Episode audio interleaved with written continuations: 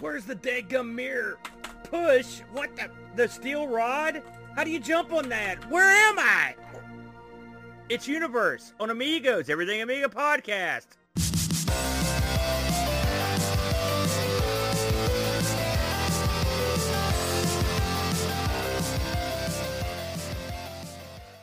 Hello, everyone. Welcome to another edition of the Amigos Everything Amiga podcast, your weekly source for all that is, was, or could ever be Amiga.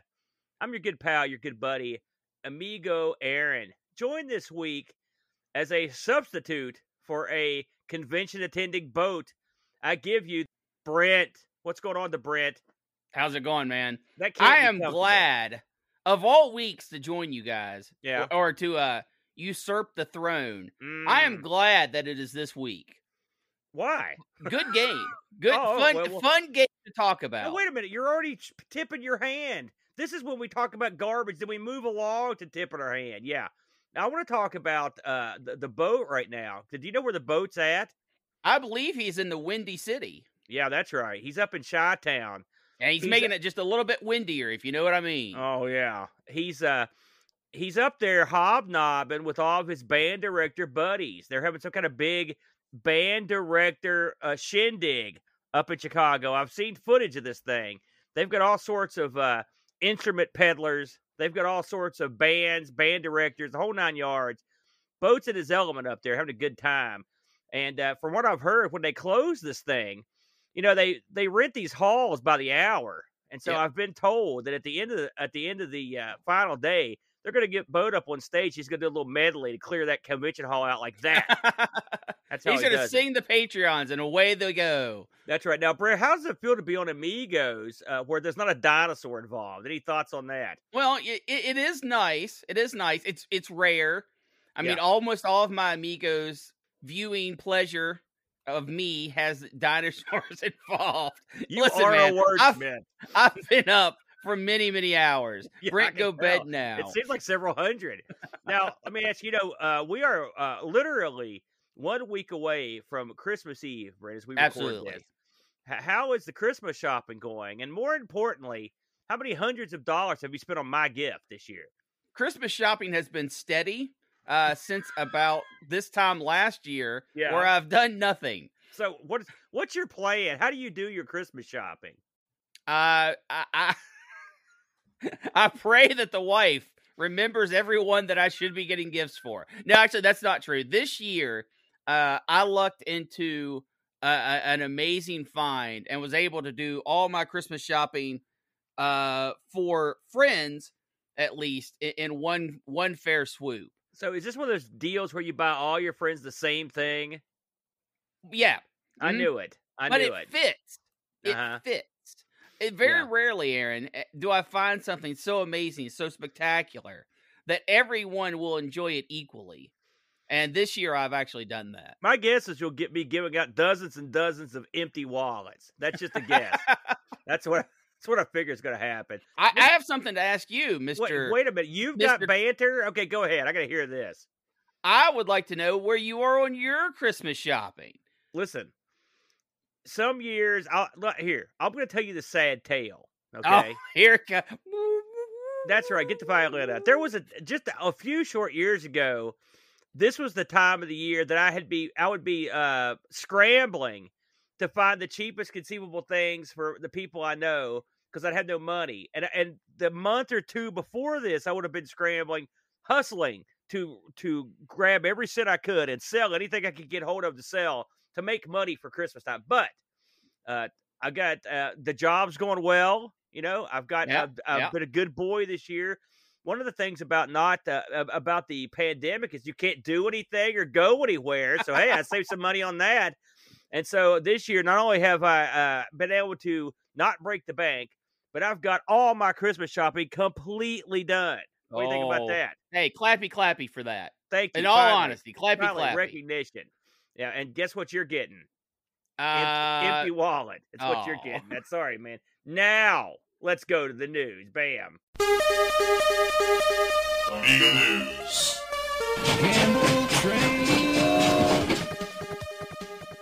It's always nice to hear Boat belt that out. Gamble train. You don't get to hear that on your side, do you? I You're do not. Yeah, I just bummer. sat here and uh, assumed there's something happening. Do you ever go back and watch the shows you're on? No, sometimes. I yeah, would- sometimes. I, I wouldn't do that if I were you. So, sad news to start to kick off the news this week. Uh, a uh, happy trails, if you will, to the Psygnosis co-founder. And I'm going to try not to butcher this fella's name, Ian Hetherington. He has passed away. He was a uh, uh, one of the fellows that were at the heart of Psygnosis.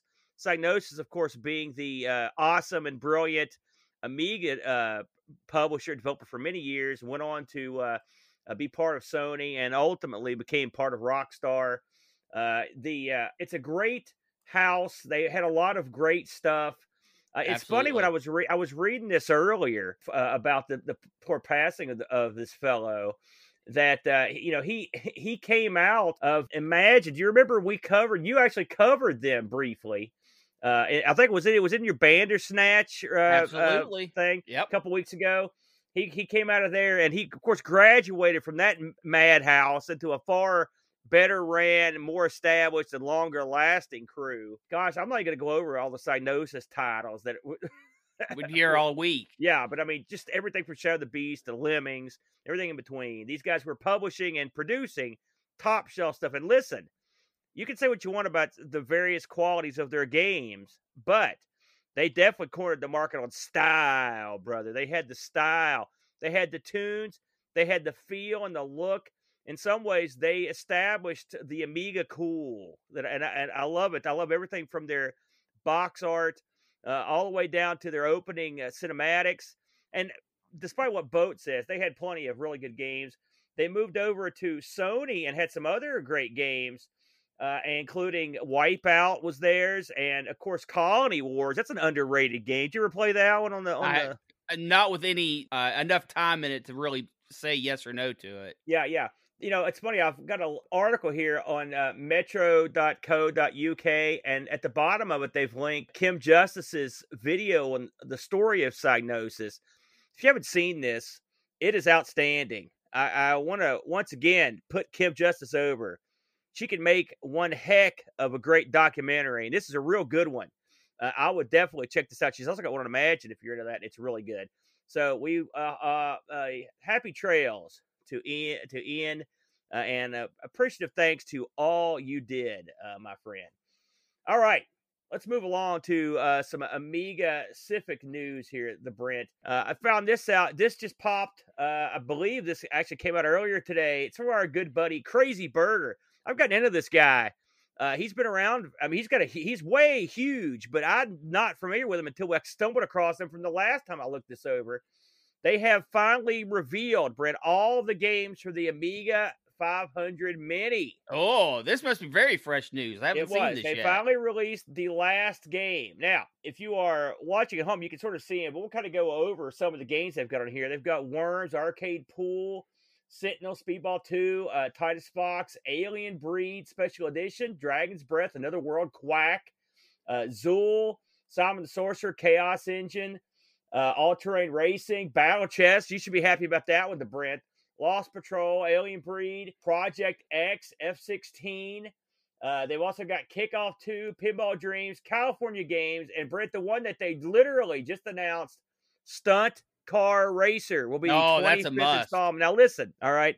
I heard some people that were eh, a little disappointed with that. You're fools, fools. You got to have stunt car racers. Oh, How yeah. much time we paid on that? Spent on that one, the Brent. A- absolute Oh, tons and tons of times. It's an absolute Amiga classic. Yeah, Uh, those are a that's a good bunch of games. Is it missing some things that I think it needs to have on there? Yeah, yeah. Yeah. But you know, they can't put on hundreds and hundreds of games. I should uh, mention Paradroid 90 was also part of that Cadaver Mm. and Supercars 2. Listen, it, you can't have it all, but you've got a good chunk. Plus, they've already announced that you can add the WHD loads to this thing, and it's going to be a hot shot. Now, uh, if you have an Amiga with a triple vampire special stuck in there, quasi Pi Amiga 2000 output, you don't need this thing. But for people that never got to have an Amiga, can't afford an Amiga, uh, something like that, this is a great little setup. Now, I'm going to go off of the the C64 that they released, same company. Everyone seems very happy with that. I suspect this is going to be a good package, and it'll be a lot of fun. Thanks to my good pal Rushi over in Germany. I've already laid the down payment on one of these, the Brent. Uh, I'm going to take one of these things back to the pad when it comes out, give it the once over for a full, full air and review. You know, I'll be tough but fair. But uh, yeah, the 25th game uh, stunt car racer. So check out Crazy Burger's channel. Uh, he he knows what he's doing. Good guy. Now, next on the dock at the Brent. This is interesting. This is a fellow called Noel's Retro Lab, which is another big deal. I watched this uh, last night. It's called "Is the cheapest Amiga accelerator any good?" Right? He gets into the old Pi-based Amiga accelerator and kicks the tires on it. Now, I believe this is Okay. the same. This is the same gimmick that our buddy over at uh, Doug over at Ten Mark like hammered on a while back. Uh, and then Chris Edwards, another one of our buddies, also did a video on this thing. A couple of them, I think.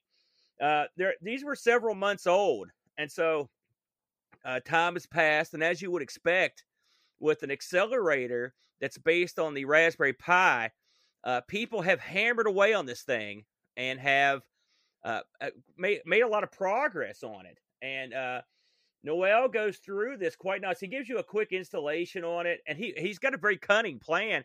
Instead of going through all the uh, manual installation, he just goes and gets a, a Pi image and sticks it on there and shoots it in the Amiga. Wham bam, Bob's your uncle. It's in.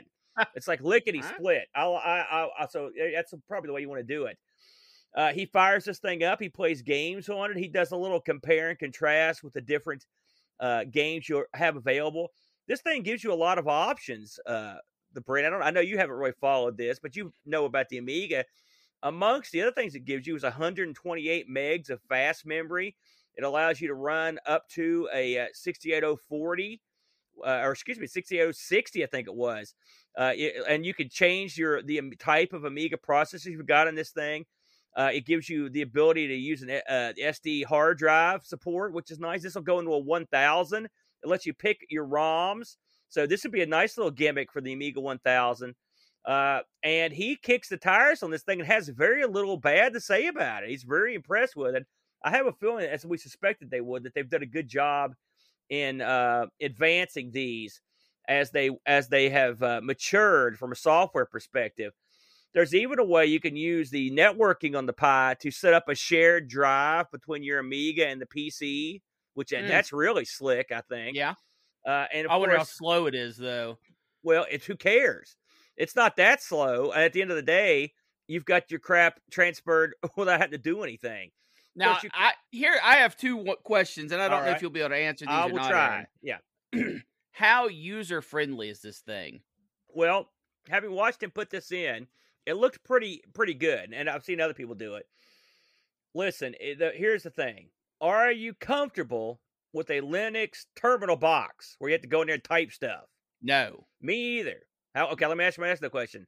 If you see some sucker show you how to exactly what to type, all right, and tell you what to do, do you think you could pull it off? Yes. Okay, that it's that hard. Well, I'm not talking about the installation part. I'm talking about its functionality after the Oh, fact. well, no, it, it seemed pretty straightforward after it was in there, and he ran a bunch of stuff and seemed to have uh, real good luck. In fact, he, he didn't have to go and fiddle in between things he was doing, and Well, you never know for sure, but from what he said, he didn't really have any trouble getting anything to run. Uh, he said there was maybe a couple things that that were uh, based on timing, that but for the most part, he he had pretty good success.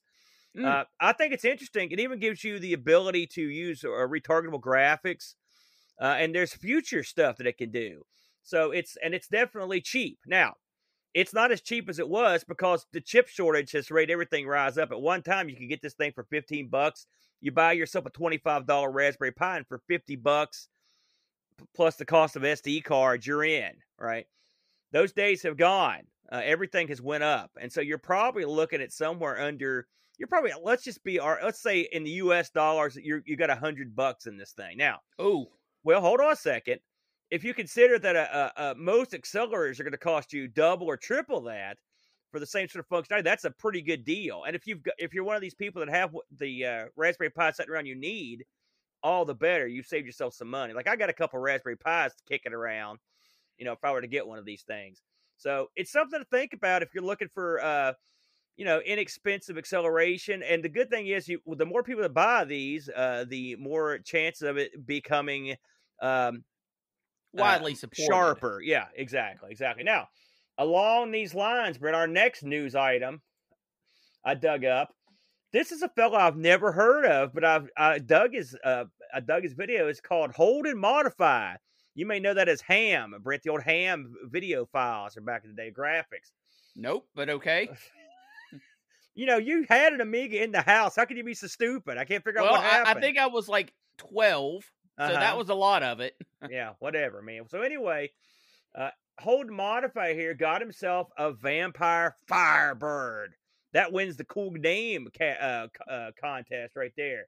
Now the Firebird is a sort of a similar gimmick. This is actually made by the people that make the Vampire, uh, Sure. the, the Apollo people, and it- it- this is a card that fits into your um, into your Amiga 5, 500, 1000, 2000. It fits in the 68,000 slot. Sort of similar to what we just talked about. Right. this is a more substantial bit of kit, though. This comes with a uh, um, a another SD solution. You know, it's got the it's got the CF card slot on it. It's got uh, various ports. It's got uh, uh, it does a lot of the same stuff that the other one does. And he plugs this thing in. Now, this one, it's funny to watch this video because about halfway through it, I like watching just it just same reason I like Chris Edwards' channel so much. Um, now Chris Edwards has a lot on this guy, but I, it's a real guy screwing with these things in real time. I like that because Right. you watch all these YouTube guys and they're doing all this crazy crap. Well, it's hard and you screw up. Things go south. You know, I'm talking about the Brent. You learn the most by watching someone's pitfalls, because then when you get into that pitfall, you know what to do. Yeah. Plus, you get a good chuckle. You know, I like because it's wacky. It's funny. Well, I, I don't laugh at others' miseries. I do. Well, sometimes it's funny. I, well, it's okay in this case. oh, I'm they're watching- okay. I'm watching Ham install this thing here, and he gets it in, you know, and he he's got one of these standalone vampire. They make a standalone vampire like computer, basically. It's an Amiga standalone clone system. Sure. He just takes the card out of that and puts it in this. They said you could do it, right? So he fires this thing up the first time, and it comes up and it says like, yeah, you you got to boot with this other thing first. And so he goes to boots with the other thing, and right in the middle of fooling with it, the whole system locks up and it never will come on again. And so he goes, well, he goes, I've done it again. I've destroyed another hundred dollar item for the or multi hundred dollar item. He goes, if you want anything destroyed, just send it to me. I'll kill it dead. he goes, well, at least it got here quick. I mean, I'd have to wait a long time to destroy it. I was laughing. and so what he found out was he ended up getting this to work. And what he did was there's a clip on one of the chips, and it was giving, it was putting just enough upward pressure on the whole board to make some of the chip pins not click right in the 68,000 socket. So once he removed that clip, everything set down flat. Wham, bam, Bob's your uncle. He was in business and he got this thing up and running. He was so happy. Ah. And I was happy for him. Oh, absolutely. And this looks like a tight little uh, uh, little performer as well here with a Firebird. And he's got a link here uh, to uh, get you. Let's see what these are going for just for fun, uh, the brand, because we know what the other things are going for. Whoa, whoa, whoa, whoa, whoa, whoa, whoa, lordy. Well, if I had thought I had destroyed that, I would be less jovial than this dude. so for those at home or listening to radio, you we we just checked on the price of the Fire Apollo Firebird V4, four hundred and thirty six euros. Now let's see how, what is that in U.S. dollars here. Let's like uh, five ten, I think five twenty. Well, let's. I'm going to look officially here. I'm not going to take because I know your math is not your uh, strong suit. Let's see here what we got here. 512 U.S. dollars, the Brent.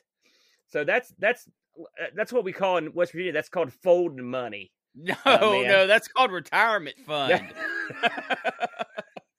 that's that's good money. Listen, uh, I saw Frank make a comment about my radio comment. Listen, I hesitate to call this a podcast because I've never liked, I've never been comfortable with that term. It's a radio show. Just because Apple come up with an iPod, I don't have to pay homage to them by calling it a podcast. All right, let's get back on the rails there, Steve. I'm sorry. I just wanted to mention that. Anyway, I was thinking about that in the car today on the driving back from prison.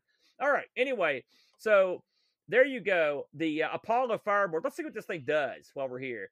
Uh, it's a 68080. Holy smokes! I don't think that even existed. 512 DDR3 RAM. Uh, look at all the stuff it's got on here. It's got it's got RTG video. It's got a sound, uh, a real nice sound set up. Two IDE controller, a USB port, 100 uh, megabit Ethernet port. Pretty nice, uh, the Brent, uh, if you ask me. But I mean, good lord, 500 bucks. Woof, that's a spicy meatball, That- brother. that's a tough sell. That's a tough sell. But hey, listen, if you're a big time Amiga maniac, you're trying to squeeze all the crap. Can you imagine something like that in an Amiga 1000? That's like putting a Ferrari engine in a Pinto. I mean, it's unbelievable. Good God. Anyhow, I mentioned if if you if you have one of these uh if you have one of these Firebirds, because I remember when he, we announced these, uh, if you have one of these or, or uh, uh, have experience with them, drop us a note here in the in the uh, YouTube or send us an email. I like to hear That what way you we'll think know about who to ask for a loan. Yeah. no kidding, eh? All right, next on the docket, uh, the Brent. You know, we know this guy. He's a little guy. He's an elf-like guy. In fact, he's named Doug. He runs a little show called the 10, 10 Mark 10 Minute Amiga Retrocast. This week, he is he's kind of entering into our zone here and get on a game review. And this time around, it's the Turbo Santa game, the Brent.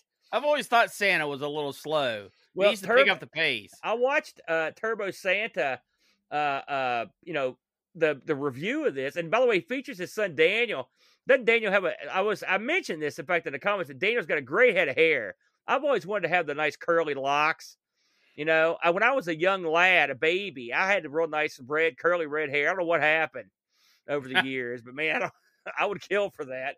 Anyway, uh, Doug competes with his son at Turbo Santa in this edition of Ten Mark, and he uh, he gets humbled. Uh, the Brent, uh, he, he gets mightily humbled. What do you think of it? This is the first time you're seeing Turbo Santa. I'm guessing. I it's fast. Yeah, I mean- it is. Turbo is very uh, aptly named. I've also got it on two times the playback, so that could that could be affecting the overall speed of the game to a certain degree. So that might. Wait, maybe you had two times playback on that price. Maybe maybe it wasn't as bad as we thought. That's what it was. We were just seeing the same price doubled up. That's what it was. Even still, that would be expensive. So anyway, check this out. Uh, this is our good buddy Doug. I noticed Doug had one of uh, the boat postcards in the background, which I love. You know, think about it, Brent. You made a ten mark appearance. You didn't even know it. You're in that little postcard back there. Yeah, yeah. So that's the end of that podcast. Uh, anyway, Doug, always a good time and uh, a good timely game review here with Turbo Santa.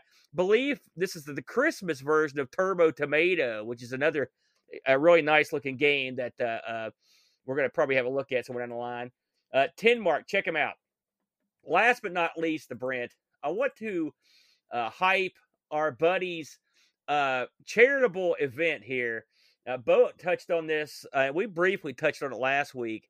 This is snow. Uh, this is a new game that's been released, and this is a charity game. The uh, the the the, the uh, proceeds of this will be donated to Crisis. Uh, it's called Snowed Under. Our buddy Alan did this. He's uh happy gaming. He's you would also know him from his incredibly fine asteroids uh, game for the ZX Spectrum. I think me and you played that on. Uh, did we play that on uh, the Thanks for Giving marathon? Didn't we, Brent? It's very we possible. Asteroids. this looks great. Uh, again, this is a charity event.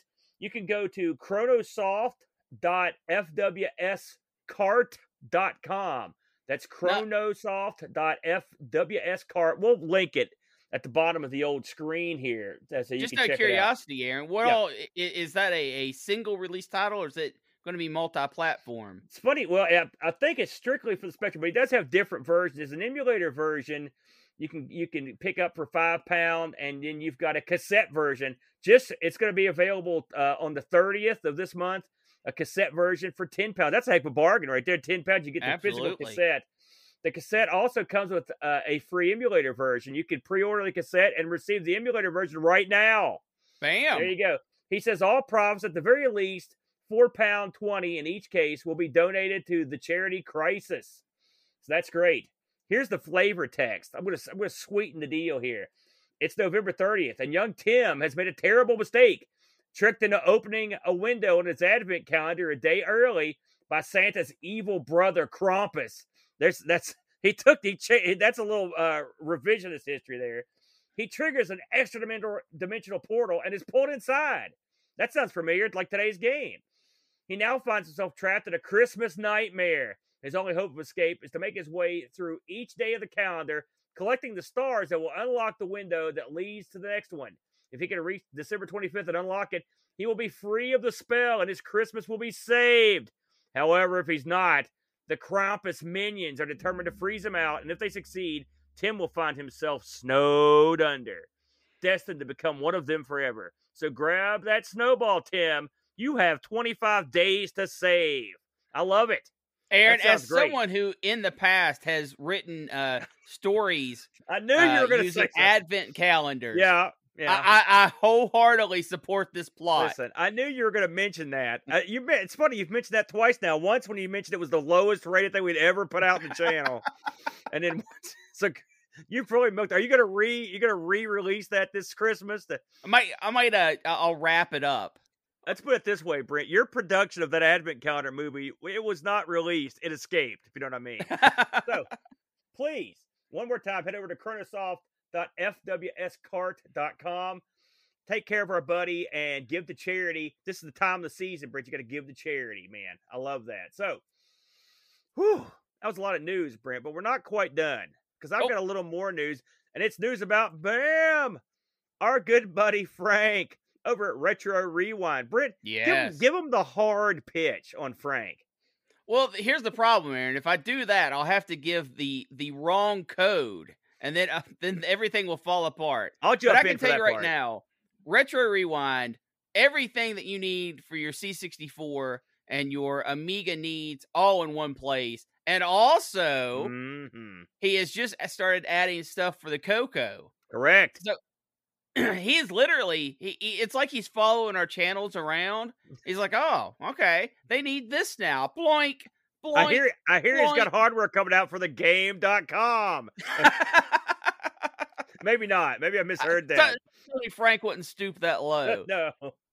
Listen. But yeah, if you need components, if you need uh, controllers, chips, and all the things to make those things work, uh, RetroRewind.ca is absolutely the place you should go. Absolutely. And and would you like to save money on his already low, outrageously low basement low prices?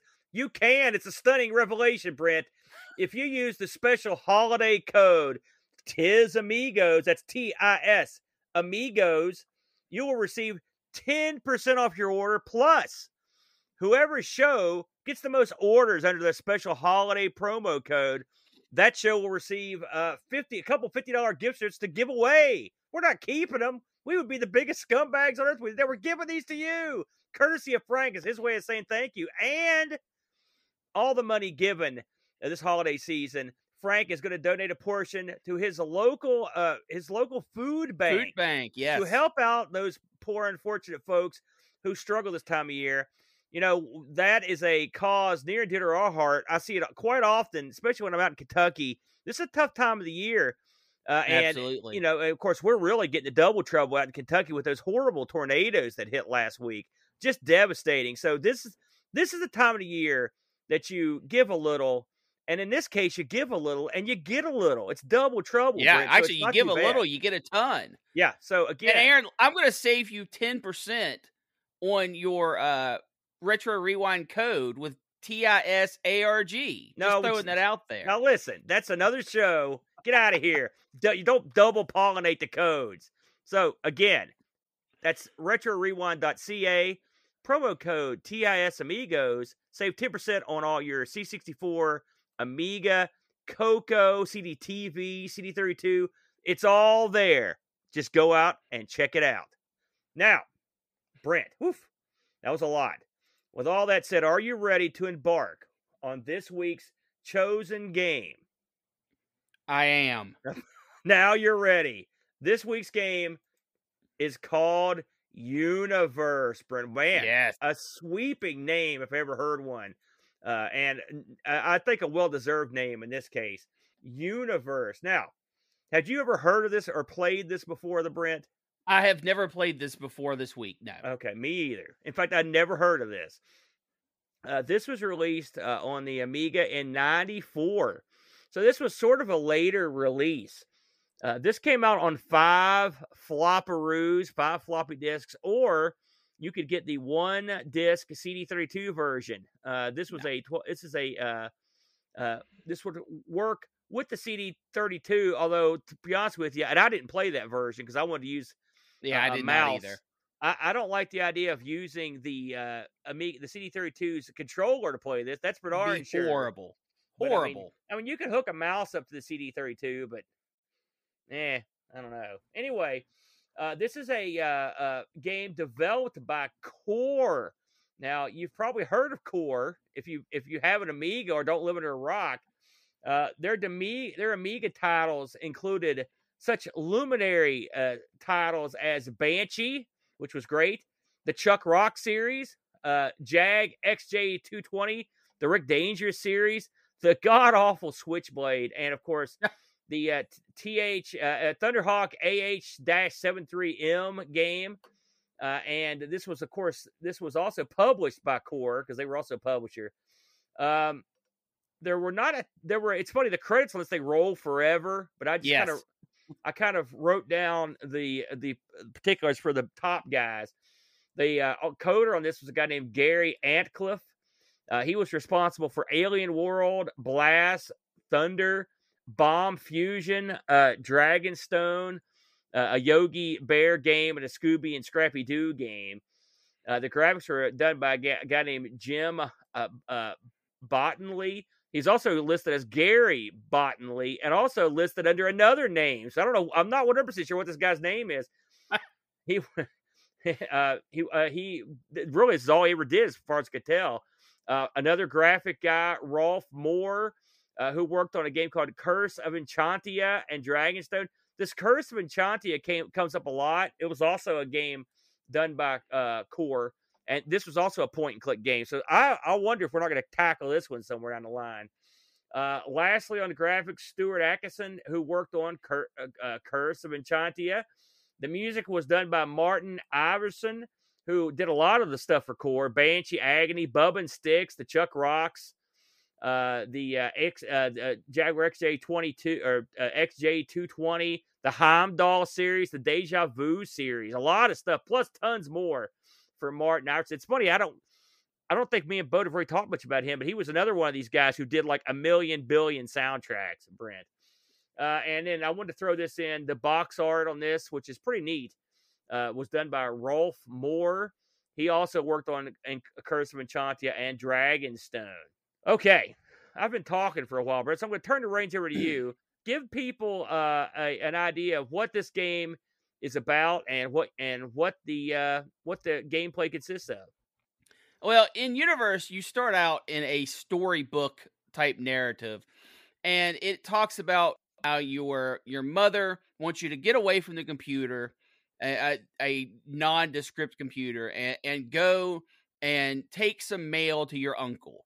So you reluctantly go and do your mother's wishes, and it's freezing outside, and you keep falling down. This is all in storybook, by the way and uh, you finally make it to your uncle's, and your uncle's happy to see you, and you find out that your uncle is this uh, over the top, like science slash guru tech guy, Like a Doc Brown type. yeah, and yeah. he's he's he's fiddling around. He's got all these machines and stuff everywhere, and he asks you if you want some tea, and he goes off and makes your tea, and your character says, "Oh, you know what? I'm going to go and look around. There's so much stuff. I want I want to see what's all going on." And he sets into an egg-like shape and uh, hits a button, and bam, he is teleported away from his uncle's house onto a uh, asteroid out in space, out in nondescript space. No, he's completely uh, light years away from home.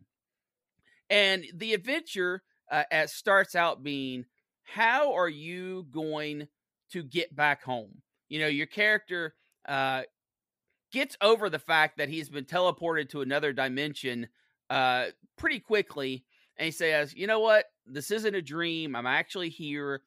What am I going to do to get home?" And that's how the story starts and progresses, and kind of motivates you throughout your play. Very good. You know, I, I will say the very beginning of this game remind in terms because it's like the Brent said is a storybook as it flips through, very wings like. Sort of reminded me of the big book in Wings where the pages flip through. Sure. The, the opening of this is as generic as you could get in terms of the uh, setup for it. Uh, newsflash: If your bumbling scientist uncle isn't looking, don't just go get his random stuff. That was a dumb move. I couldn't help but think of Flash uh, uh, out of this world whenever this game started up because here's here's a guy that takes a he's a, a portal due to weird science transports him to a, an alien world. You know, it's the same kind of setup. Absolutely. Now, yeah, it is. When you, uh, I want to get into the uh, opening of this a little bit, and then I want to get into the how the game looks and feels.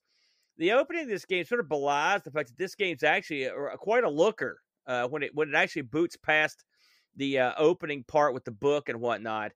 Uh, this game uh, really pulled off uh, some awesome graphics. These were sort of, and I've tried to read an explanation for how the graphics of this work. They were sort of like they were sort of like a, a graphical trick to sort of simulate to a, a 256 color display yes. on an Amiga. And it, I will say, whatever they did, whatever trickery they used, I've heard copper in there and stuff. It worked. Uh, in terms of of the graphics of this, once you get past that opening part, they are. I would say I would be hard pressed to find a game with better looking graphics in in this genre. And that's a, up against a pretty stiff competition. Uh, yeah, uh, yeah. The graphics on this are phenomenal. Yeah, they're uh, real good. It's it, it gives you. It has all these strange hues and that's something that is uh, uh, very consistent through the entire game. It, yeah. it goes off these very strange hues, which makes the environments feel alien. Yeah, no matter what they're putting up on screen, uh, even if you are in a a monorail station or a spaceship or you're on a planet, the hues and the colors and the tones are all this weird. I don't know, almost like shaded tones and uh, it, it has a very neat effect. Yeah. It very much lends the game for its alien feel. Yeah, you know, uh, there was a game there. There was this feel from science fiction in like the seventies or the early, or even like the early early eighties, but most of the seventies. Well, stuff like a heavy metal or something, where the universe felt like this just crazy, bizarre, uh, uh, you know, off the wall area. In this game, you get some, a little bit of that feel to it. I mean, it's like especially when you get into the towns with the aliens and stuff and the robots, all this crazy stuff. It's got a it's got a, a, a real neat feel to it, and then there's almost sort of a ethereal, like a watercolory look to it. I mean, whoever they got, the people that worked on this from an art perspective, they nailed it. Yes. And, and on top of that, the animations in it, because yes, you're looking at mostly still static backgrounds but they're not all like that. There's a lot of backgrounds that are animated that look great. The when your guy moves around, he looks great. They have other stuff that happens uh, on the scenes that look real good. I mean, someone meticulously took their time in animating and drawing all this stuff, and it really, I mean, it's amongst the best titles we've seen on the Amiga, in my opinion. Absolutely, yeah. The the, the graphics on this are just phenomenal. So let's talk about how the game works. Now, we've covered uh, Monkey Island on here, and we've covered a bunch of different games on here that have this point and click, you know, uh, Simon Sorcerer and a, a, ton of other ones, uh, uh the Amazon Queen. And this, uh, the, of course, this has its own system. It's not a SCUMM engine or anything else. Um, this is a less elegant, very, very less elegant uh, point and click game than we've seen. It's is it the worst? It in some ways it is, but it's in some ways it's not. It, I mean, it could be better.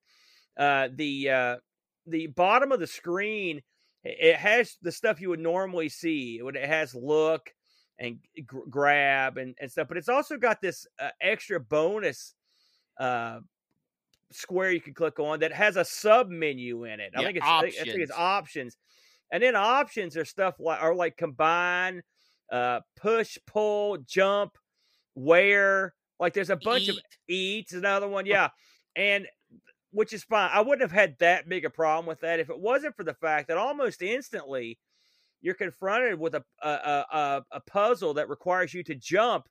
And we should mention that some of the elements of this game are not they require instant action. Like there are action elements to the game. In fact, there's even what I would consider an arcade, couple arcade elements to the game that Yeah. require. And so you can't.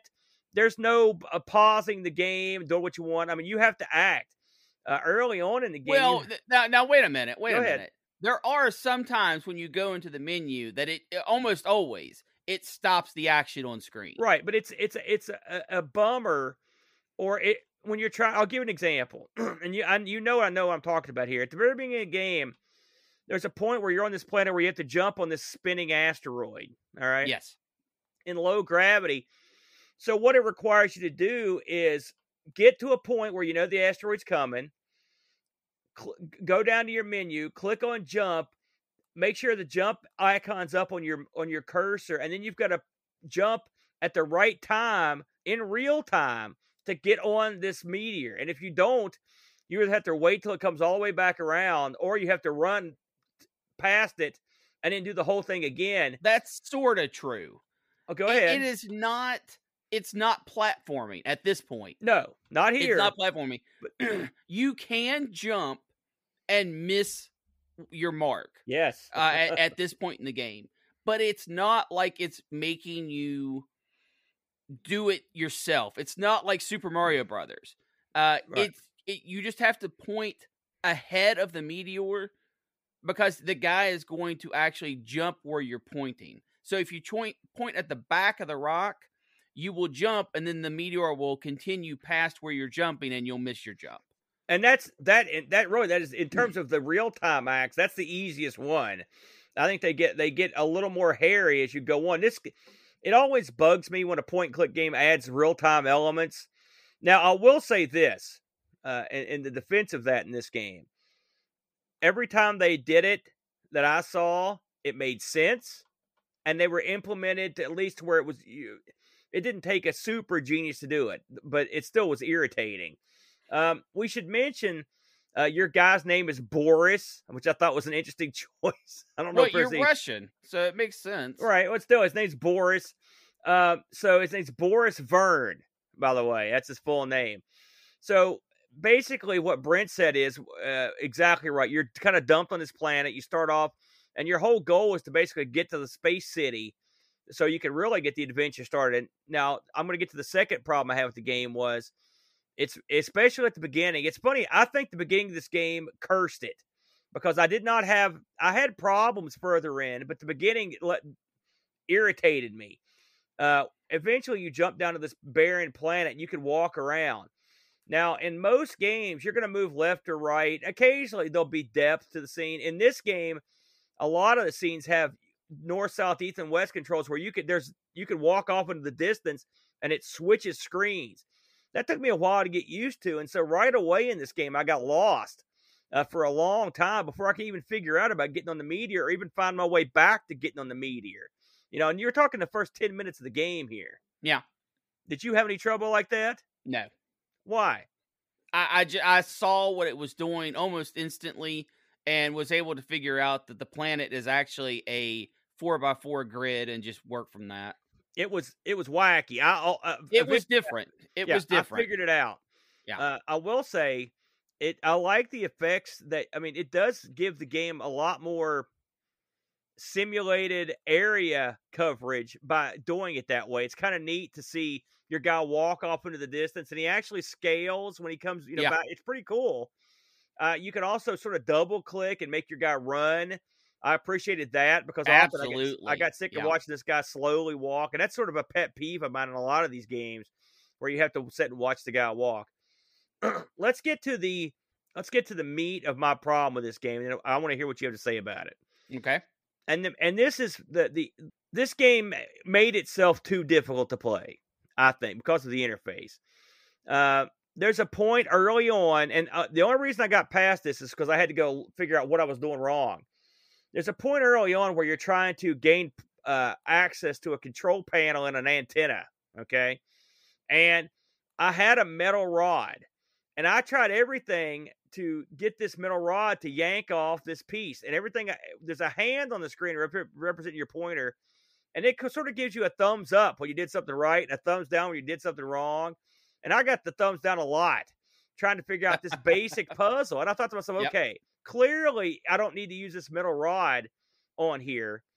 Then I figured out after reading the uh, a cheat, you had to insert the rod in a weird way. It was, and I would, and I just didn't guess the right way. So I was doing the right thing, but I hadn't done it the way the game wanted, and the game wouldn't allow me to progress. And that Yeah. was a reoccurring theme. I had trouble there. I had trouble working the computers in the bedroom uh, up ahead. I had trouble working in the car. And I would sit there and it would be so frustrating to try to I was doing what I knew was right. That's what made it worse. But I could not make the controls do what I wanted them to do because there are so many weird controls. They actually one thing Flight of the Amazon Queen did was they simplified the control boxes and in a lot of ways that made it a better game because there was less crap you had to go through to do the things that you could tell you were supposed to do. What about you? I enjoyed the graphics of this game. I enjoyed the sound of this game. Not, Okay, I'm sorry. Go I ahead. enjoyed the sound in this game. The music in this game is absolutely off the charts.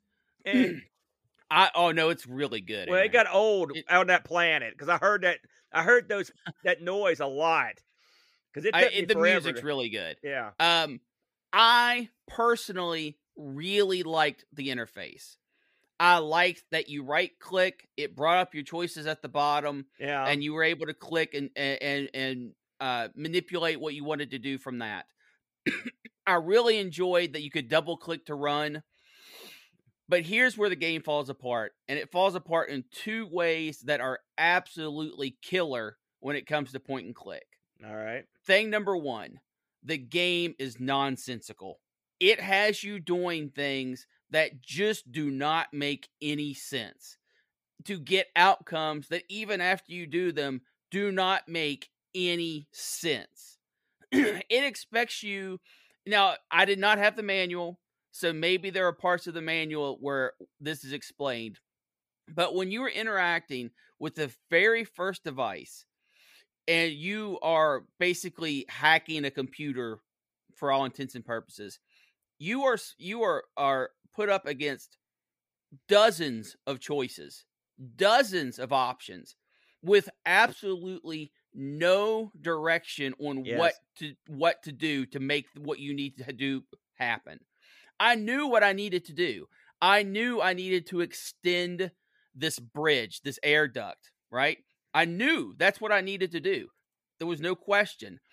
But the game wanted me to choose where I was at, what node I was at, what function to happen, and the choices for each one were huge. I was so annoyed. I was so annoyed by that. And it was a huge turnoff so early in the game. At any point in the game, it would be a turnoff but it was such a huge turnoff at the very beginning of the game. The second sin that this game commits that is absolutely unforgivable are there are too many action choices. They could Yes. have they could have limited this to 5 or 6 choices and it would have been fine. You could have had just as much fun, you could have had just as much adventure, you could have had just as many options but when they had literally a dozen or more options, it made the game a point of I know what I need to do. Now, how do I tell the game what I need to do? That is the absolute pits when it comes to point and click. Yes, that is. I agree with everything you said right there. Uh, it and that's that. Those two elements of the game. l- Listen, there are parts of this game. I went through the first time no cheats. Okay, the first time I played it because that's what I, I don't want to. Because if, if you've got all the stuff written down in front of you, it kind of takes away. Then you just yeah, you might Yeah. as well just watch the game being played, which I did do eventually, but I oh, I got I got off the moon at the beginning. I got I got I managed to get to the satellite dish, and I tinkered with that dish forever. And I Yeah. fi- so I finally looked up a hint to get that going. yep. Okay, I then I put- so far I same the- thing. I put the hints away. I went to the planet. Okay, uh, I got I got to the planet. I got shot by the lasers at that door. Okay, and so then I was like, okay, now what do I do? And so the answer is nothing. That's when I was like, well, I'm going to have to get some help. Uh, and to put a, a, cherry on top of the sundae that Brent was talking about in terms of the actual uh, method of the game, there's a there's a mirror you have to get to bypass a door right away, and the mirror is in a trash exhaust pipe that you just you can go to, but only after you turn off this certain uh, computer element on the very first console. There's no way you could have had any idea. No way, no chance, unless it's in the manual. Yeah, and if it's in the manual, I at least take that part of my feelings about the game back. I couldn't find a manual for this game. I did and, find a manual, and I found a full solution. But the, listen, you shouldn't have to read the manual for this stuff. You know, I mean, I, I don't like that. Uh, the eh, that so that right there, just the fact that when you turn on the very first thing, it's got like 50 options. Now, it's a it's a it's a good thing and a bad thing. The good thing is it makes you feel like you're in this immense thing, a big limitless universe, which is good. But it's overkill, you know, because you really have you've just started the game for God's yeah. sakes. You know, couldn't they just had activate bridge to get you past that part, and then you can say, okay, we'll tackle this. Well, I don't mind it being complicated.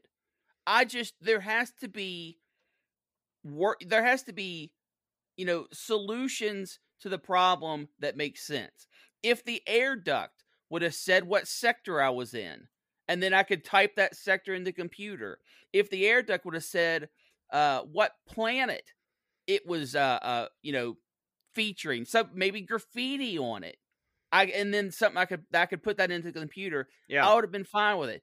I looked around forever, not being able to know how to get that thing to extend because I didn't know what sequence it wanted me to put in the computer. I just hit the first one and it worked. It worked. I was like, yes, right. But how did? But how do I you know guessed. it's the first? I one? guessed. I know. Yeah, yeah, but and that that should not be how it is. Well, I and know. I know from my I, I, did watch this entire game. I did uh, too. Uh, I, and here's the problem.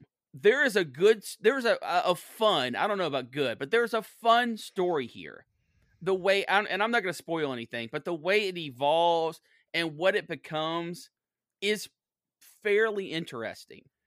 Uh, there was a lot of good ideas here but you can tell from the gameplay later into the game that this nonsensical just do it because we said so mentality never cleans up it's always present.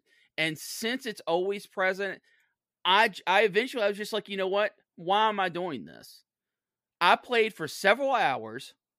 I made very little progress and it was due to things that the game just wanted me to do because it felt like I needed to do it. It, it made no sense. Here's the other thing, Aaron and I know you you work took off the control panel right on the satellite. You got past that. Oh yeah, I got way past that. Yeah. I I knew that that control panel had to come off because of the other items you found on that moon, right? Yeah. So I knew what it wanted me to do. I actually chose the proper thing to take the control panel off. But as my guy was walking to the control panel, he got hung up on a part of the the environment oh. and stopped moving and i i immediately thought okay that's not what i'm supposed to do. Oh i see. You didn't go around so, it yeah. so i because you have to be in the front to do it. Right yeah. and i was off to the side and he started to come around i noticed it, it even gives you a thumbs up. I, I i i did that too. I just but i moved i figured i'll move him around but yeah it even tells you you did the right thing but then nothing happens. I right that, yeah. and that eh, that very bad, very bad. Yeah, because yeah. I I was convinced that I had passed that step because my guy moved. I got the thumb. Yeah, and up. you can't really tell if the panel's off or not. Right. Yeah, I, and I, I was like, okay, I must have done something right there. Now I'm going to take the circuit board and put it in. Right. And it kept on saying, no, you can't, no, you can't. And I had to look up that part, which is in the first 20 minutes of the game. Yeah and I felt stupid looking it up. I was like, why can yes. I not figure this out? I used to be good at these. What's going on? Yeah. And I looked it up and I saw that the the person did the exact same thing that I did, but it worked. And so I, I went back to the game. I tried it again. It worked. And then I'm just mad. I'm mad that I knew what I, I'm not an idiot, at least not in this case. And the reason why it failed had nothing to do with me.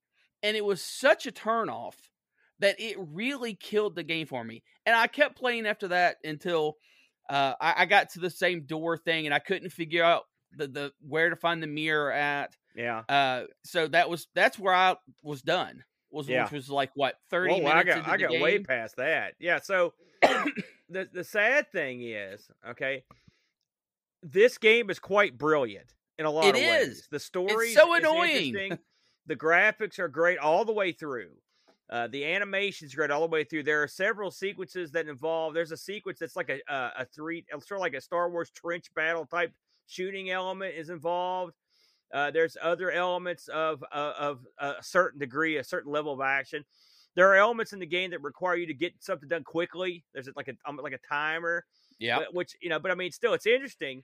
Uh, the plot is quite interesting. Uh, that involves a sort of like revolutionary thing and a, and a prophecy that you're involved in and you're trying and there's once you get past the very beginning points of this and you get access to like a car like a space car then you can take this thing up and it's really neat. There's a good effect on it. You get to go drive it around in space uh, and and go to visit different planets and on the planets there's different parts of the planets you can go to. It's i love that. I liked all that stuff but i knew in my heart of hearts because i had to keep looking at hints that there was a 0% chance i had would have any idea uh, where to go. Now, I'm not here to bury Universe, believe it or not. No, I'm this, not either. This is a game that I would, you know, we know we have a lot of people that that listen to the show or watch the show that are really into point and click adventure games. Okay, if you're going to say that something like um, Amazon Queen is is like on the low end of difficulty for these sorts of games, and let's say uh, Curse of Monkey Island is somewhere in the middle, right? This is this is for your elite level point and clickers. Okay, well, these are the ones that have to... the most patience, the most time on their mm. hands, and the most cunning that could sit around and play that. And I think there's a it has good... nothing to do with cunning. Well, okay, fine. It has nothing to do with cunning. It ha- it, it's if you are the type of person who will literally try everything and you get that dopamine hit when you get it right, this is an absolute great game for you because there are so many points where you're just trying stuff, trying stuff, trying stuff, and then it works and you feel you feel good. You're like, okay, I've I've solved this part. Give me the next challenge. If that's what you're into, and you want uh, want it with a good, great graphics, great sound, uh, and, and a decent story to kind of map it all out for you, uh, this is a perfect game for you. Yeah. And is this a game? see, here's my here's my debate going yeah. into this. I know I did not give this game enough time. I I played it for probably uh, less than three hours total, and then I spent uh, about two hours or an hour and a half watching the playthrough. And I saw all the great characters that you meet. I saw all the fun extra bits that you get to do.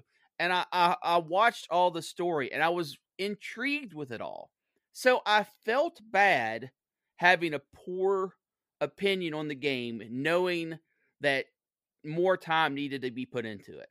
However, after I thought about it more, while that is still a very valid argument, I did not enjoy the time I spent with the game while succeeding. And that, in my opinion, is what makes me unable to recommend this game except for the most hardcore point and click fans. You know, I read that this game actually started off life as a sequel to the aforementioned uh, Curse of Enchantia. All right, before they before Core decided to make its own thing. Uh, I there I, I all the stuff we've set aside. The I liked every part of this game aside from the actual controls and the horrible puzzles. No, the, the controls were fine. I don't. Well, you know what I mean. In terms, I did, they, except they there could, were too many. Too many options. Yeah, yeah. The one thing that bothered me was that really the worst part of this game from a story perspective is the very beginning, which is stupid. It almost and the thing is the the your the cavalier way that your character Boris goes through the game is dumb. It would have made oh, a lot more Boris sense. A jerk. Yeah, he begs for it. And the thing is, he reminds me of like he would have been better if they'd have cast him as like Mal from like Firefly. This or Han Solo. That makes a lot. He even looks sort of like Mal. You know, like kind of this space smart aleck who's like a, a, you know going through the game, and you that you could get behind that. I didn't like the opening of this game, but aside from that, that's the only thing I've got to say bad about the story. But again, everything else I think Britt touched up. The the uh, the puzzles are too hard, and the controls are too. There's too many. They could have gotten. They could have made this like an Amazon Queen, and you're not. We're not getting into the point where you're combining stuff, which then it goes. I don't know how much Yeah. of that you didn't get really do that because you didn't play that long. I got all the way out of the city onto the space car and and down to the planet on my second go around on the planet just b- before I ran out of time. I mean, I could I sat down and killed the first night I played this. I killed hours. Bam. I just and it was mostly frustrating as heck. The Yeah. second time I played it, where I I would I used my help sheet uh, when I needed it, and I had a lot more fun. But you know, it is what it is. So there you go. Uh, I sh- this game only got a release on the Amiga and on the DOS, DOS, and of yeah. course I've got a little DOS. Uh, I got a little comparison here. Hey, listen, they look pretty similar. You know, oh yeah. I didn't play the DOS version. I don't know what you're going to get from a DOS version that you're not getting from this. I mean, eh, the Amiga version looks nice. You know, I'm assuming the DOS version maybe they it's. eh, eh, I mean, it, I'm assuming it's a 256k VGA uh, version, uh, but uh, it looks very similar to the Amiga version. Brent mentioned the sound is good as well. Um, you know, I was looking at the reviews on Lemon for this, and all the it, Lemon gives this thing a seven point six five from all its users, and the people were very passionate that really liked this game, and several of them t- claimed that they'd beaten it. Some claimed they'd beaten it after like eighteen years of trying, which I believe that for once. Uh, so there, there is an audience out there for this game. Uh, if you've, like I said, if you've got the patience for it. Uh, I looked up some scores for this thing. The people at Moby gave it a 4.1 out of 5, so that's a pretty good score. Uh, Amiga Computing uh, gave it an 85%. Uh, Amiga Magazine gave this a 7 out of 10. CU Amiga gave it an 87. Uh, Games Master gave it an 80, 86. Amiga Joker with a very high 80. Then you got a couple outliers here. Amiga Power gave this a 21 and Amiga Format gave it a 38. I actually looked up uh, the Amiga Power review, and the Amiga Power review they didn't pull any punches, and they had plenty to say, and everything they said was a lot like what we said. Oh, there's there's a few added things that they mentioned that aren't really relevant now, but at the time they would have been a disaster. This is a five disc game, and it didn't support hard drive installation in 1994 and it didn't support secondary floppy drives.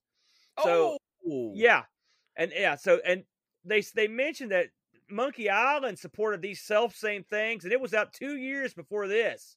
yeah. So they they condemned it for that. Plus, they didn't like the interface, like like we mentioned uh, on it. They also didn't like the nonsensical puzzles. You can see how you could kill a game based on those uh, on those criteria. Uh, the Brent. Uh, we did get a uh, uh, at last count. We got one uh, review on this thing. It's from our good buddy Ricky DeRocher. Uh, Ricky writes, "Universe is a little known but fun point and click adventure. My major criticism of the game would be that the control system is a little bit wonky. It's nowhere near as smooth to use as LucasArts' SCUMM engine, and the fact that it was released in 1994 without any hard drive installation option or even the ability to use multiple floppy drives, it forces you to use DF0 only, is really irritating. Of course, nowadays you can use WHDLoad to get around this. Ricky gives it 8 out of 10. So he's a big fan of, of that one, the Brent. Well, Uh, I'm not. You you can't you can't have spent any time with this game and down people for enjoying it because if this is your type of game, every, I mean it's it's all here. the The total package is here. Yeah, So Yeah, I agree. The uh the truth of the matter is it gives you the feeling that I like to get when I'm playing these games. It feels wide open and huge. You even get stuff like uh, I like games that let you fool around with computer terminals. That's pretty fun, sort of like Neuromancer did. Uh, that the worst part of the game, but yeah, but I mean, it's still it's neat that you have access. You're like you're opening and closing stuff electronically. uh, and you're turning stuff on and off. It's kind of neat. I think that's kind of cool. Eventually, you steal credit cards and stuff. You're buying stuff. It's pretty funny. Again, there are so many puzzles that I didn't get to, but just watched. And I thought to myself, there's a 0% chance I would have ever even thought to do that. Yeah. You know, so it's one of those. But again, I'm not, a, people know I'm not what I would call a career point and clicker. Uh, but uh, overall, I it's not what I would go back to, but it's there's it's not like it's a complete disaster. If you want to go look at the beautiful art, it's definitely worth checking out, or at the bare minimum, watching a playthrough. All the songs for this are available on YouTube. If you want to just listen to the soundtrack, it starts off with sort of this ambient space type soundtrack, but it it, it does change up quite a bit. It's quite nice. Um, yeah. But if you're like myself, early in your career as a point clicker, not for you. That's for darn sure. That sum it up for you, Brent. That's pretty much it, man. Okay. With all that said, the Brent, let's go ahead and see what's new on our Amigos channel this week. We've been not super busy, but we have gotten a few things in this week. Brent, let's start out. Tell the people what we got up to on ARG this week. I don't remember. You idiot. It was Baby no, Joe. we played some, we we played some baby games, and those aren't games made by babies, nor are they game made for babies. yeah. These are games that feature babies as the main protagonist. Uh, and we looked at a, uh, a a couple good ones, I think. Uh, Baby JoJo. Baby Joe. Or, uh, just one Joe. Oh, is it just one Joe? Just one Eh, Joe. I like it better with JoJo. You can't uh, change the name arbitrarily. Baby Joe and I I picked uh Baby Pac Man, and we we kind of did a deep dive into each of them uh, and their strengths and weaknesses. Pretty fun show, I thought. Yeah, I had a good time uh with this with this episode. And I actually I I kind of like the baby Joe despite do its many, many weaknesses. Yeah, that's And exactly much the like same Baby way I feel. They're both very similar. They're ga- good games locked behind horrible ideas. Um, next on the docket here, Brent, myself and the boat uh, on, and this will probably be the last episode of 1200 XL for the foreseeable future.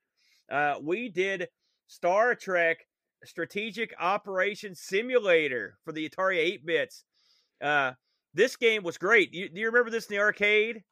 I, I do remember a Star Trek game like this in the arcade. Yeah, yes. th- that's the one with, with the sit down version. Let you sit in Captain Kirk's chair. It was awesome. Vector game.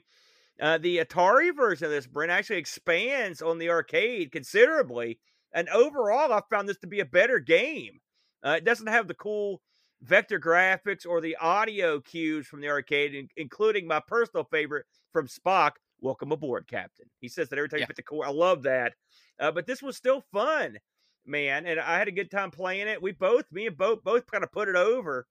Uh, so if you are interested in a Star Trek, or interested in the Atari 8-bit line, or just interested in hearing me and Boat talk about Star Trek, which we do quite a bit, check it out. That was the tar- Star Trek Strategic Operations Simulator on the 1200 XL, Brent.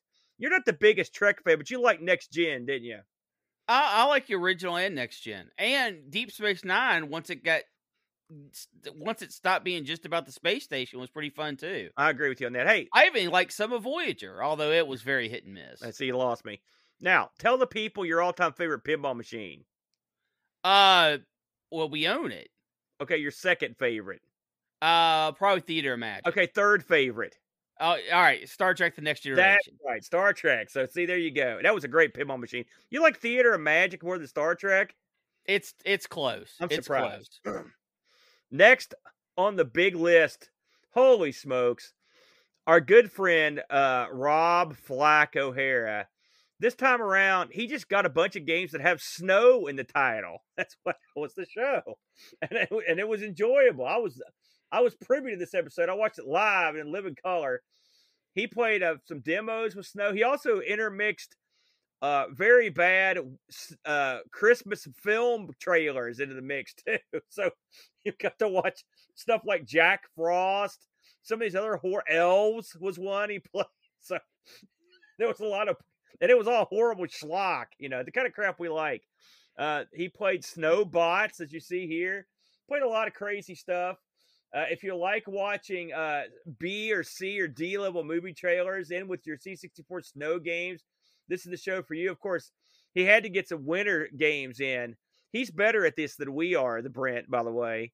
Uh, he did mention that we had, that we had given this a shot. Hey, I did land one of those ski jumps on that game. Uh, so if you want to check out, this is the season. Tis the season to uh, enjoy some snow on your C64 with our good buddy Jack Flack and Sprite Castle. By the way, Brent, it's, it's funny that you're here. Uh, just last night, Flack released the latest version of You Don't Know Flack, his podcast, entitled uh, uh, "Thanks for Giving," and then he he wrote a note saying, "Oh yeah, I forgot that you guys used that for your thing." We're like, we don't care, uh, but uh, Yeah, yeah, yeah. We had we had a we had a fun discussion in the Discord, which if you aren't a member of our Discord channel, what are you doing? Get over there. We're having fun all the time. that's right. Uh, we had a we had a fun little back and forth in the Discord about it. Yeah, pitch it, Brent. Now I will say I'll listen to this show today, and he, he had a very clever idea, which was he, he had all of his patrons write in that wanted to, so they could pitch their own projects and stuff. He's got all sort of liter- literary listeners that are like have books. Uh, one fellow writes his own text uh, games. That's got one coming out on Steam, which was great. Uh, he's got uh, professors, like these world known professors. The guy, one of his followers, wrote a book it was called Moral Combat. How violence in video games has been misconstrued, something like that. But I love the title Moral Combat. Yeah, yeah, So it's check- good. Make sure you check that out too. That's you don't know Flack. Uh, you can that's on uh, on Jack's uh, own personal channel on YouTube. You can also download the podcast. I think it's robohara.com. Uh, If you're not listening, you don't know Flack and Sprite Castle. What the heck are you doing? Get out there and listen. They're both great. Now, speaking of great, the continuing Disney extravaganza from our good buddy uh, right here. There he is, Frodo NL, and he is playing all the hits from Disney. And on, in this particular episode, this is part two from The Little Mermaid through The Lion King. Uh, have you played a lot of these Disney games back in your childhood? The you were right. I, right I played. Aladdin. I played Lion King. Uh-huh. Uh, I, I've played probably more than you think. So almost uh, all the Mickey Mouse games on the NES and Super NES. I went through all those. yeah. So yeah, I've played quite a few. Now let me ask you. You said you played The Lion King, right? Uh-huh. You know, me and Boat got into an, an infamous, an uh, infamous first tier battle about that game on this show. Boat said it was, and I believe, um, and he said this many times about many games, but he told me it was the best platform game on the Amiga. Uh, and I told him I didn't like it that much, and he he was appalled. He Well, no, it's a great game. I don't know about on the Amiga. The Amiga's not where I played it. Well, I, I I didn't think it was that good. See, I was hoping you could cast the decisive vote. So, and you did, and you agree with me. Thank you. I appreciate that. So, Boat, once again, you got taken to school, brother. Uh, tune in next week for more wacky events on the old YouTube, the Brent. So,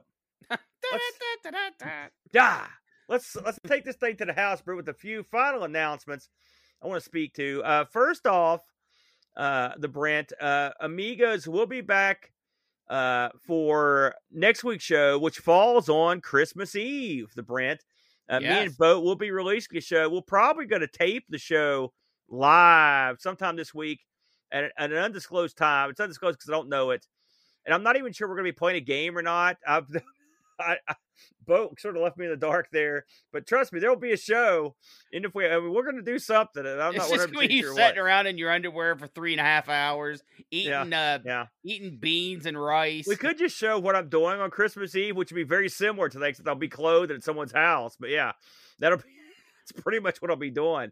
So that should be fun. Uh, what do we got coming up this week on ARG, the Brent? Arr! We're gonna be looking at the uh, You idiot. Sinclair. Oh, is it GL? QL. QL. GL is Green Lantern, you idiot. Sinclair QL. It should be a lot of fun. Uh, we have, uh, I have been It has, it has it has been very interesting to research. Yes, and and emulate. I might add. I would I went around and around with the uh with the MiSTer the other night trying to get my game to work. Uh, but uh, we'll be back with some of that. Uh, I want to mention that uh, coming up, and I'm going to get the exact date on this, uh, the Brent. Coming up January 29th at 4 p.m. uh, 4 p.m. Eastern Standard Time it will be the International Computer Club. Uh, and we will be putting the sign up sheets up this weekend when the boat gets back into town. He handles all this sort of thing. And so mark it on your calendar.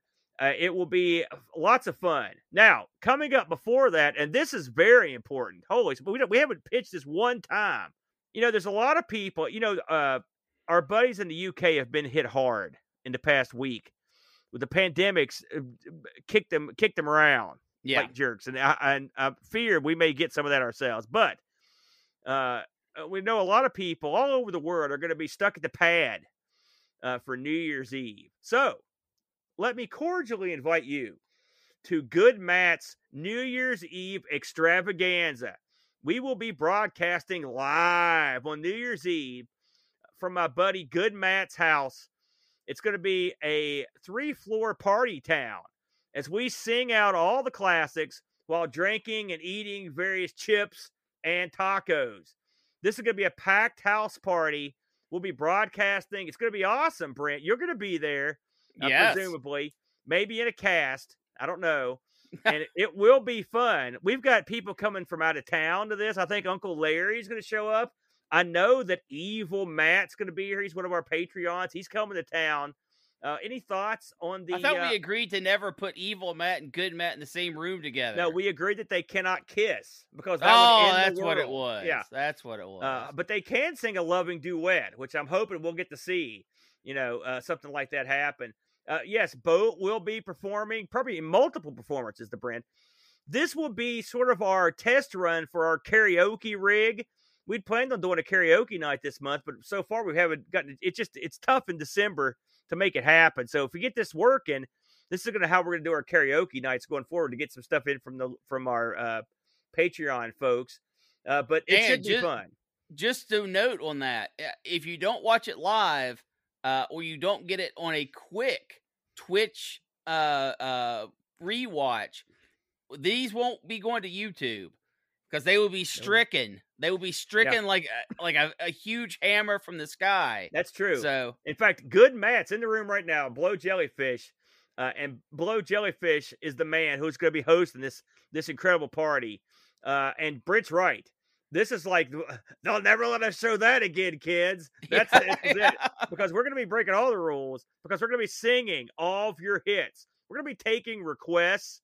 We're going to doing whatever you want. It's going to be awesome, and we're going to help these various countries celebrate the New Year's in their area uh, because we're going to be starting this thing probably at six, seven o'clock p.m. and we're going to run until it breaks. Is we're going to run. you know, Aaron, the best way to make yourself feel better is by looking at other people who feel worse. Well, So that's, I guess, that's how we're helping them. that, listen, we're going to have a good time, and we want you to join us, please. Uh, if you are just chilling back at the pad on New Year's, feel free to pop in, uh, say hi, make some requests. It will be on Twitch, much like this show is, same exact uh, channel. It should be a lot of fun. Uh, we hope you will come out.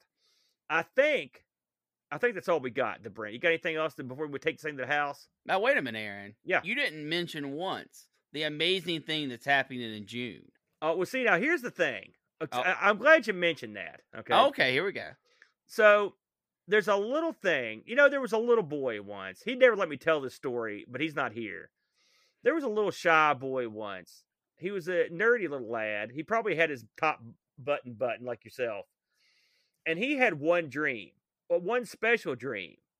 And his dream was to host an international gathering of retro gaming enthusiasts at an event in his hometown named in his honor. And it came to pass. He wished upon a star, a shooting star, and lo, Boat Fest honed into view. The Brent, Yes. Boat Fest. It's coming. It's coming in June. Now, Boat said, "Listen," he said, "We're not gonna we're not gonna pitch Boat Fest every week. It's so far away. You know, there's no reason to keep going on about it. But I disagree, and I'm going to work it into every show because it's Boat Fest. The tickets are flying out of this joint, uh, the Brent. And if you're going to be, if you happen to be in West Virginia on the 24th to 25th of June 2022, then you need to come to Boat Fest. Scenic Hurricane, West Virginia at the Holiday Inn Express is where it's going down. It's going to be good times. An international cast of dozens will descend uh, on Hurricane, including hopefully, if everything goes well, our good buddy Frank from Retro We want to be down uh, doing his thing. We're going to be doing all kinds of crazy stuff, including shooting all of our shows live at Boat Fest in front of a studio audience, Brent. Uh, I suspect you'll be getting hit with ripe tomatoes, my friend, for your performances. Yeah, and I'm sure they'll throw money at me. Uh, but that should be a good time. Any thoughts on Boat Fest, Brent, since you brought it up? I am uh I am unusually excited about Boat Fest. You know me, Aaron. I'm a pretty mellow guy when it comes to my excitement levels. That's true. You you're someone you get excited about everything. That's you spill also- Mountain Dew in your lap. You're you think it's the best thing ever. Yeah.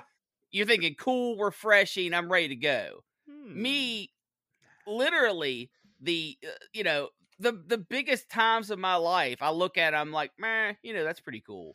Yeah. Like outside of like getting married or a, a few other choice events, Ho- man. I hosting mean, I'm this pretty, show. I'm pretty even keel, right? Yeah, that's right. I'm excited about Boat Fest, well, that's and I. I cannot wait to uh, uh, meet the people that are able to come out and even just broadcast uh, live shows to the uh, uh, dozens of people watching at home. I, I I'm excited. I'm excited for this Boat Fest thing to happen. Well, we're excited that you're going to be there, Brent. I mean, someone's got to park the cars. All right. Anyways, let's take it to the house. Thanks everybody for joining us. We'll be back uh, sometime this week, and you'll be hearing us on Christmas Eve for Big Amigos Christmas Spectacular. Uh, join us also Sunday for ARG Presents. Uh, Brent, thanks for hosting for the boat this week. We appreciate you, and we will catch you guys again next week. And until then, adios. Adios.